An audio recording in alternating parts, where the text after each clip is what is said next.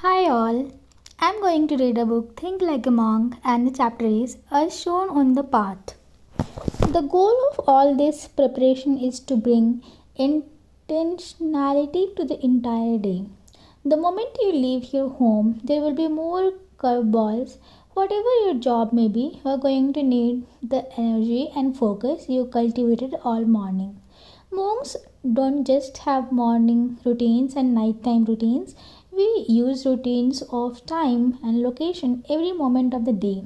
Sister Joan Chittister, the Benedictine nun I have already mentioned, says people living in the cities and suburbs can make choices about the way they live, though most of them don't see that because they are conditioned to be on the go all the time. Imagine for a moment that what America would look like. Imagine the degree of sanity we would have if lay people had something comparable to the daily schedule of the cloistered life.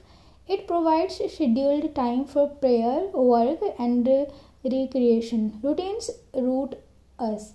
The two hours I spend meditating support the other 20 2 hours of my day just as the 22 hours influence my meditation the relationship between the two is symbiotic. Try this. Visualization for tomorrow. Just as an inventor has to visualize an idea before building it we can visualize the life we want. Beginning by visualizing how we want our mornings to be after you do breath work to calm your mind, I want you to visualize yourself as your best self. Visualize yourself waking up in the morning healthy, well rested, and energized. Imagine the sunlight coming through the windows. You get up, and as your feet touch the ground, you feel a sense of gratitude for another day. Really feel that gratitude and then say in your mind, I am grateful for today, I am excited for today, I am joyful for today.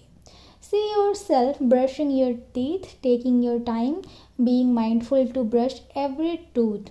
Then, as you go into shower, visualize yourself feeling calm, balance, ease, stillness when you come out of the shower because you chose what you were going to wear the night before. It's not a bother to dress. Now, see yourself setting your intentions, writing down my intention today is to be focused. My intention today is to be disciplined. My intention today is to be of service. Visualize the whole morning again as realistically as you can. You may add some exercise, some meditation, believe it, feel it.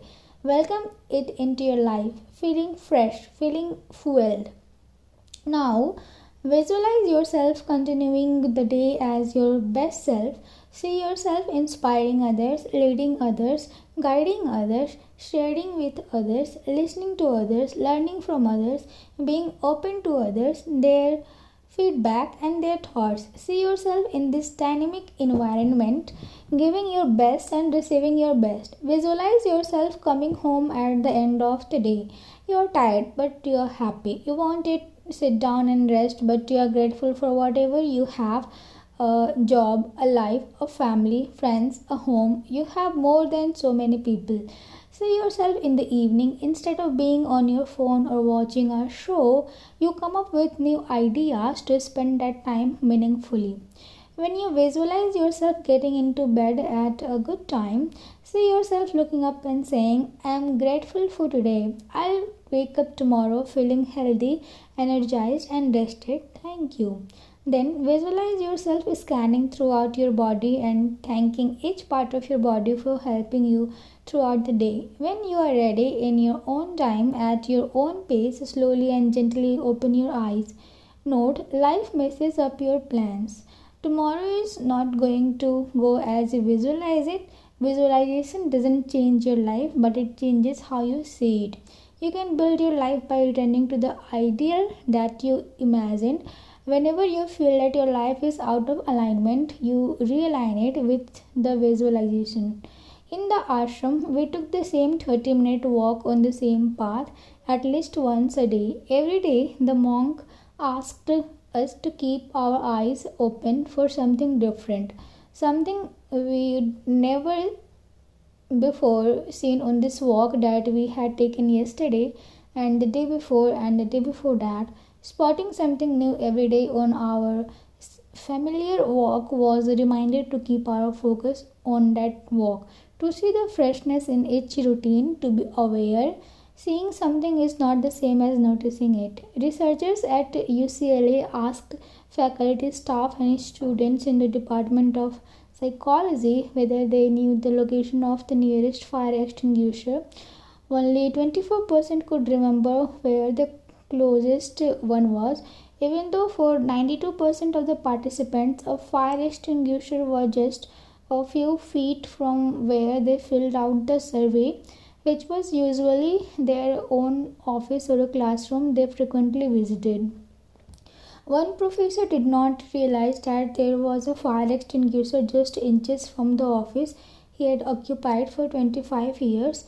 Truly noticing what around, what's around us keep our brains from shifting to autopilot. At the ashram, we were trained to do this on our daily walk. I have taken this walk for hundreds of days now. It is hot but not unpleasant in my robes. The forest is leafy and cool. The dirt path feels soothing underfoot. Uh, today, a senior monk has asked us to look for a new stone, one that we have never noticed before.